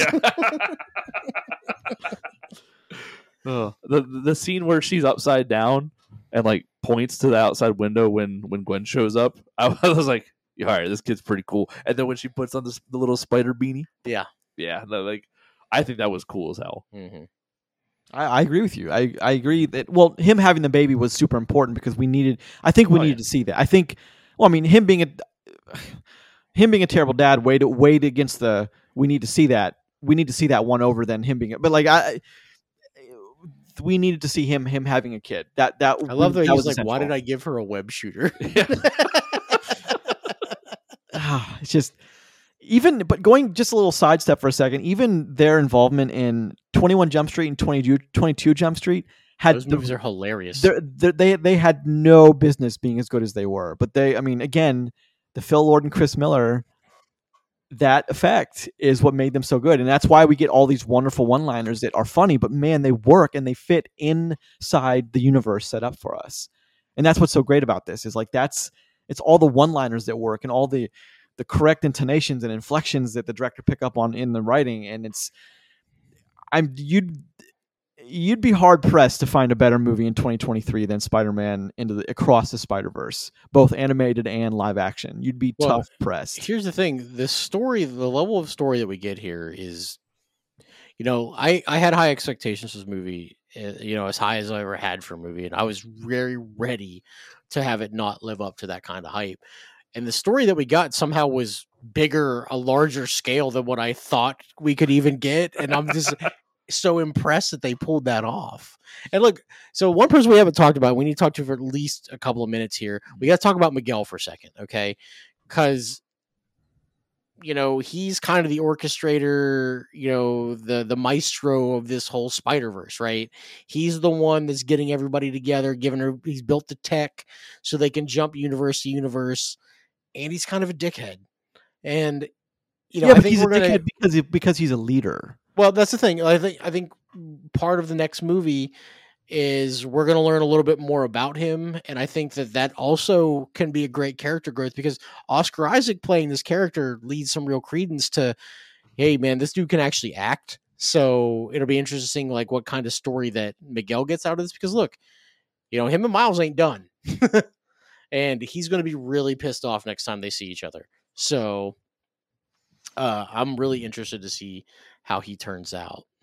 So, No, I mean this. what do you guys just- think of Miguel? Miguel's I a l- villain.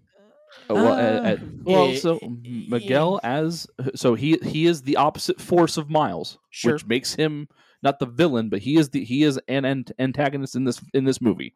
So we'll, we'll, we'll phrase it that way. At least in the last 25%, yes. Yeah, as an antagonist, I believe he actually he's very he's very he's done very well, right? He's imposing and he, He is, is. forceful in in the thing, and and he is rigid on his beliefs, which is all the, intimidating. which all these things that like your good your good antagonists have you know within movies i think think punisher even you know what i mean where like you know he's very rigid in his beliefs and that's what makes him you know you know almost righteous in his thinking but at the same time it, it's also his downfall i think miguel has a lot of that going on with him Sure. and i think that his relentless pursuit of miles is absolutely something that you know it, it gives weight to the scenes that, that they're in together because you know he's already against miles from the start even before like it's While we find out he's against Miles. yeah, wi- and it's very clear on what's going to happen. And then you know Miles takes his fate into his own hands, and that whole scene from the, that whole interaction eh, between those two from then on is I think stellar. Even to the point where they're riding up the train and Miles, you know, Miles tells him, you know, you know, I got, you know, hunt, you know, thousands of spider people to follow to follow me out, out of your base, and it's like, Yep. oh, all right, here we go. so it's when you realize that scene. So that scene is fun as hell. Mhm. Now, Chris, I understand that you had a bit of an issue with the sound. just some during- sound issue, yeah. Which you know, it, it was just some dialogue misses.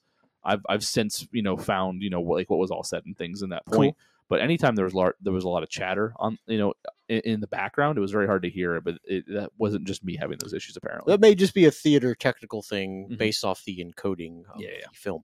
Um, but when when we find out that um, you know Miles actually outplays Miguel, Mhm. and Miguel is infuriated by this, like I think that that's cool because you know like Miguel's not used to this. You know, mm-hmm. listen, he's had his own villains. He's not used to getting outplayed, especially by somebody who's like fresh, what Yeah. he considers just like a rookie spider.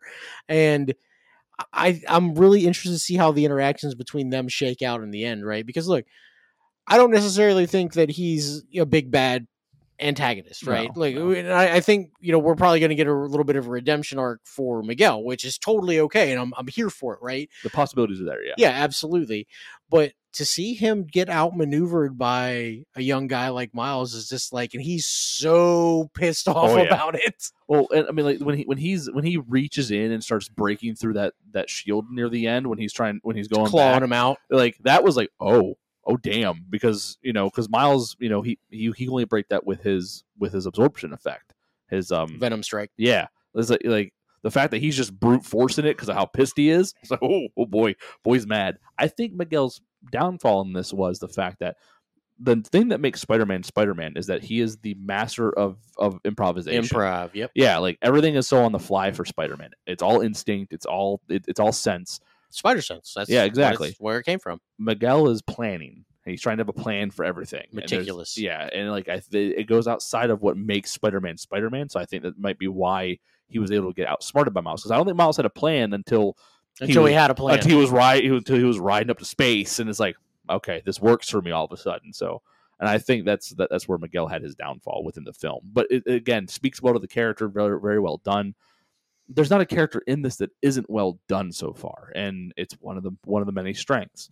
And there's there's so many positive things. We, we've already talked about the soundtrack. We talked about the characters. We talked about the story. We talked about the interaction, the animation. Like all these things are so positive. The movie in those senses are are they're great, and I think it all plays together. The runtime's a little bit longer than what like when the like most kids are going to want, especially younger. But it's not all. It's not. It, it's for the entire viewing audience, and Yeah. you know everyone that's already invested. They they're- would they they're getting a will straight up tell you that this is not straight up a kids Nope. movie. This is an animated Mhm. superhero movie, and that's the best way to put it. Uh, last thing I want to talk about this, and then we're, we're moving to score it. Now, I don't want you guys to spoil anything. Um, what did you think of the last three or four minutes of this film? Fucking masterful. right? I've Yeah. never been Yeah. so pumped about a to be continued screen Yeah, coming up on on, on, on a goddamn movie in dude. my When that life. other when that other mask comes off, I was like, hell yeah! Oh yeah. well, like uh, like they do a good job of, of like getting you ready for it. Don't get me wrong, Mhm. but so, go ahead, I'm sorry. oh yeah, good, good. Oh, so I I had an idea of Mhm. what was going on. My wife was just like, oh, she like gasped. Well, my, my daughter went went. I'm confused. Oh, well, it was like like I had to explain to her that's fair. what baby. was happening, That's and fair. and like I caught a glimpse of it when things are starting to go wrong when he's uh when he's in the go home machine. Mhm. Like you like they show you a glimpse of it. They show you for a second, but unless your brain's working real hard, it's easy to miss that. Yep. Like out and like when I was like, I was like that number wasn't right. There's no there's no way there's a mistake there. And then and then things play out the way they do. There's no mistake. Yeah, exactly. But like, I think my favorite part of that ending was was two pieces. It's a, you know, the last shot we get of Gwen and all and and and all the things that she makes come together. You know, and it's going to be for miles. And again, that's her arc right there. Is is bringing bringing things together. You know, for what what they have to be. But that last shot we get of Miles, that look he that look he gives to you know to who he's with, and it's like. Oh, I need this right Yeah, now. and you see like the electricity coming off of his finger. I was yeah, like, and, oh, he kind of like like leans that head back and like, oh, I need this now. it's gonna hurt waiting for you know ten months for this goddamn movie to come out. Ah, What about you, Grace? What do you think of it? Uh, it was it's it's a masterfully created way to separate two two two movies. Um, it- it's not. It, I mean, just, just off what you just said, Grayson, it's not even a cliffhanger that hurts because it, No, but it, it only it only hurts because you, because you know you got to wait for it. And You're like, shit, I need two hours and 15 more minutes today. Exactly, exactly. That's you know I could okay. Let's we'll just take two seconds. I could wait for the other Pirates movie. I could have waited for Yeah, the, yeah. for the other Matrix movies. I could have waited for almost every movie that does this. I was okay waiting, you know, a year for the next one, but this one I just I I was so disappointed that I didn't have it right away. But I mean, the good news is that means that the next movie's probably going to have a a banner fucking opening weekend oh yeah, like insane numbers for this. I mean, it's going to blow the first two movies out of the water. I sure hope so anyway, and I really hope that they do a. Um, I really hope they do like a the week before it comes out, two weeks before it comes out, they do like a limited run. Like every night at seven o'clock, you can watch the first one to get caught up, even though everyone will have it on whatever. But like you can also seeing it on big screens is different than. But I just I hope they. I can't wait to watch this sitting in my house Mhm. 150,000 too. times in a row. Yep, Yeah, I, I- can't I wait just- to see this. it's this is as gets as high an accolade from me as Top Gun got, maybe more, I mean, I maybe mean, more because it does. bold it- words.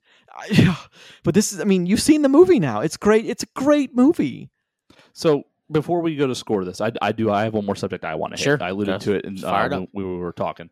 Um, I think I, I have a point as to why this probably doesn't isn't making as much money as we think it should be. Because I think this movie should be about two hundred million higher than it is right now. i I i, I, I agree with you i you know i'm interested think to hear why you think I don't not. agree with that. No. Okay, so so I I- I think quality of the film wise, it should be knocking on 450 is where we should be right now. Um, I don't think we're going to get that, and it's because of something that I'm an argument I'm used to hearing, and I'll lead in this way. I'm, I'm you know like you know I'm I'm the anime guy, right? Like, Sure. Like I'm I lean more into that, and you know we've talked about how good this is and how and how well this looks in animation, how Spider-Man lends himself to it. You're gonna get the crowd that looks at this and says it's a cartoon, and they're not gonna go see it. Yep. You're gonna get the you know it's like some of the adult fan base that just will not see this because it is animated, Mhm. and I think that's the that's why it ha- doesn't make the money that it should. Yep. Um, there are things that I've seen in in the animation sphere, um, and in the anime sphere, uh, movies called Your Name, um, uh, yeah, Your Name, Silent Voice, and Weathering with You, which are extremely emotional movies. And you know, Grayson, you'd probably got bitch in all three of those. Like these are movies that are just top tier for like emotional deliverance and all that. great movies, but they're just But animated. but but they're they're quote unquote they're cartoons, Mhm. and people won't see them because of those reasons. sure. And I think that's what we get out of Spider-Man, both into and across the Spider-Verse. Now Mhm. is the fact that the fact that these aren't live action movies. You have a portion of the of, of the superhero fan base that just won't go out to see it. Yep. And that's what hurts the box office. This movie should have made more money already. So For I, that reason. I, you know, I told you that I, you know, I don't think it should have made. I, I think it's, I to me where I would have projected it, it's kind of right about there. Um, and the reason for that is actually very similar to what you just said, Mhm. is because I've seen people have that argument. I don't care. It's cartoon. It's not. The problem this movie has, even if you want to classify it as just a cartoon or just an animated movie, let's take a movie like Frozen, just Mhm. the original Frozen, okay? It made a billion dollars. So when the second one came out, it made similar money, right? Except it's in don't knock me for how I say this, Frozen has a larger family appeal Mhm. than Spider-Man does, okay? Yeah. in this room. So it's not like, you know, you had a bunch of seven year olds dragging their parents, like, we got to go see this movie, we got to go see this movie, we got to go see this movie. It's not the same kind of crowd for that, Oh, yeah. even though a lot of people argue, well, it's animated and it's a it's a superhero movie. Of course it is, but it's really not. So this is an animated movie that's very adult oriented without being an R-rated movie, right? Yeah, Because I mean, this is this is a PG-13 movie, Mhm. and you know, it, it feels like it, it doesn't feel off in that universe, and that also cuts down the much younger crowd from Mhm. going to it. And when you start looking at the the stubborn adults that won't see it because it's animated, and the parents that won't take their kids because it's not a PG movie, that cuts down that window. Now, look, I think this movie should make a trillion dollars. Okay, I want it to be. I want it to win eleven fucking Oscars, right? Mhm. And I'd be surprised if it doesn't make a serious run for animated Oscar, Okay. right? I haven't seen a single animated movie yet this year that would even fucking Come close. come close Yeah, to yeah. it, right? But that's that's the kind of thing you got to think about. It's going to have it's going to get all kinds of writing accolades. It's making a fair amount of money, and it's great. So that's why I think the cliffhanger is actually very beneficial for next year's openings. Okay. Okay, that it's going to inflate that number. It's going to come out. I won't say double this box office, but look, it might push 185 million, 200 million dollar opening mm. weekend, and that would be incredible. Because look, take a movie like Frozen that cost a couple of hundred million dollars by the time it was done. Spider-Man Across the Spider-Verse was a hundred million dollar budget. Okay. It's already in the green, Mhm. already bringing Oh, in yeah. a ton of money, and it's going to have some legs.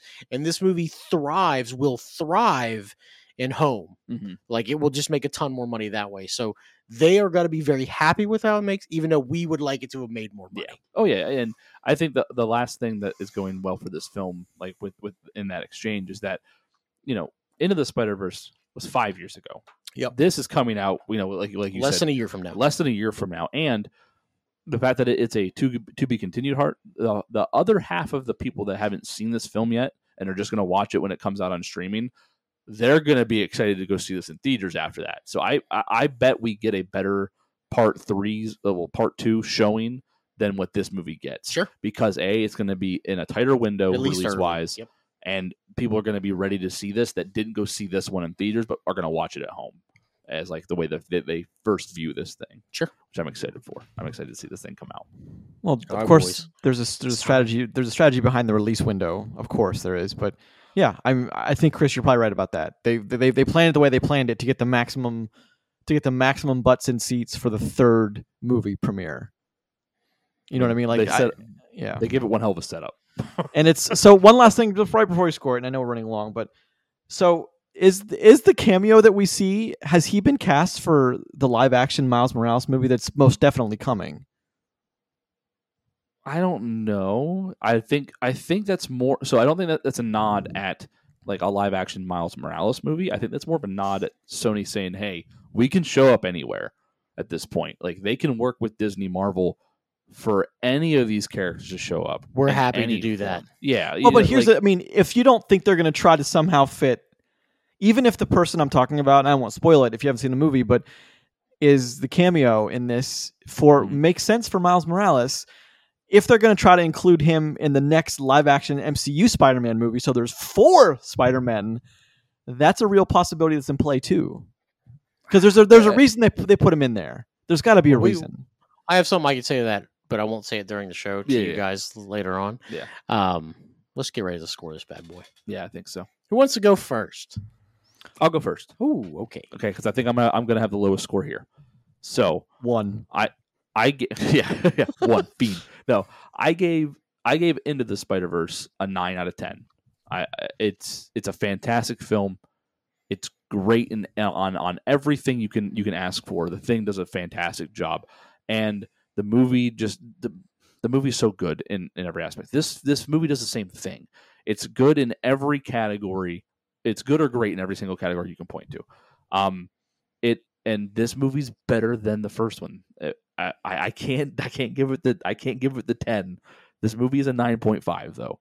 This is so dang close to it, it to perfection. It's just not quite there out of what I need out, out of a film, but oh, it's close, man. It's it's it's it's so close. This is a nine and a, nine and a half out of ten. It's so good though. This this is a movie you need to you need to just go see if you haven't seen it yet for some reason. Go watch this movie. I'll go. I'll, I'll go next. This is this is a ten. This is a ten for me. Um, I I was I, I can't even. They did everything perfectly. They they ex, they executed everything perfectly, and the setup is perfect.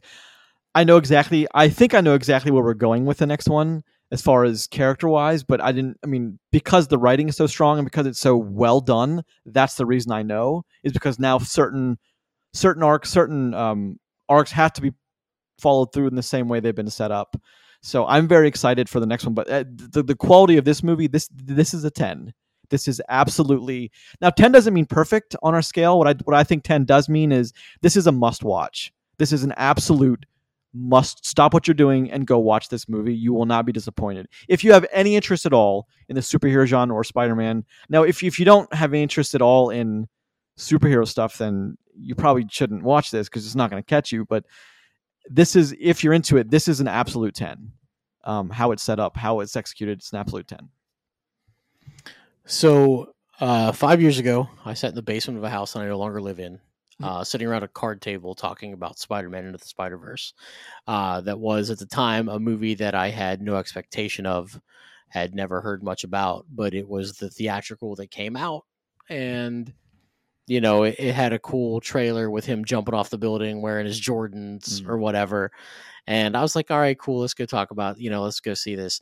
I remember sitting there at that table trying to explain into a microphone because you know we hadn't I hadn't been doing this that long at the time about how I thought I had just seen the best superhero movie I had ever seen. And you know, 5 years later I'm far more accomplished, much more successful in my life, you know. Prestige. Uh, prestige, yeah, listen, I I bless you people every week with my words. Um sitting here The, the humility, the humility Yeah. is just that's right hubris my friend hubris um sitting here you know five years later after watching a movie that was every bit to me as good as the first one with even a deeper story which is just an incredible accomplishment for me this movie's a 10 um i can't wait to see the second part of this. I can't wait to see this you know at home. Like I, I you know i can't wait to have it and to be able to watch it anytime that i want. I, i'm very excited for it. Um the storytelling is incredible and visually it is fucking stunning. And that is so impressive of a thing to see so it's a 10 for me Yeah. so can be cumulative 29.5 because someone here's a coward and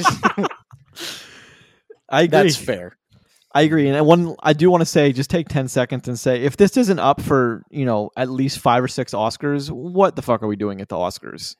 I What- what are we talking about? multiple animation and overall animated i would sound. It'll, it, Well, if you it- if you type in best movies of 2023 so far, they, they give you. I, I I found a list of 20, but I haven't heard of 19 of them. Like I haven't even heard they oh, weren't gonna wide released. Like some like I'm sure they were they made sixteen dollars in some theater somewhere. But that's mm-hmm. the point. Is like I always thought there needs to be like you you you have to be wide released to be considered for any Oscars, just so people can have seen it. That's always what I think. But for this is like Beauty and the Beast level should have been Beauty and the Beast should have been the best picture of that year. I mean, a lot of people look back on it and like, why wasn't it? That was such a strong movie of, you know, the '91. Well, I always forget. no, it was 991. That absolutely should have been, been considered for best picture, best you know live action picture as well as best animated. But i mean we said a long time about uh, how to train your dragon yeah, absolutely, That those it- are those are those are the same level. Those are same caliber. Um, but yeah, the way, if you're a, if you're a Spotify person, this, the entire soundtrack for the Spider Verse dropped today. So it did, and also there.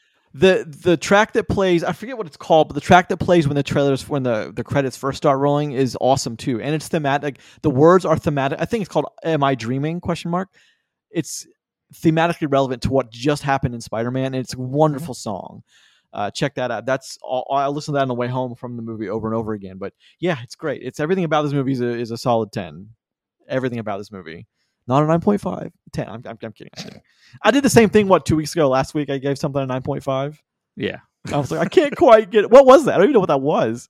yeah. Well, it doesn't matter what fucking spider-man wrap them up All right, wrapping it up, boys and girls. Thank you, gentlemen, for joining me. Uh, this has been episode 334A of For the Love of Cinema, a movie podcast. Each new episode posts every Tuesday and Friday morning at 5 a.m. on the podcast service of your choice of the following five Apple Podcasts, Podbean, Google Podcasts, Spotify, Amazon Music. Please leave a comment or two, rate, subscribe. Every little bit helps. More importantly, thank you for listening. Check out the show on Twitter at Love Cinema Pod. I am at Grayson Maxwell One. Hi, I'm at Rod Stillion. nah, I'm Christopher Boughan. Don't forget to check us out on Facebook, always posting things on social media. Also, check us out on YouTube, planning our, our triumphant return there. And next week, we're taking a look at Transformers Rise of the Beast and Flaming Hot, another movie from Hulu.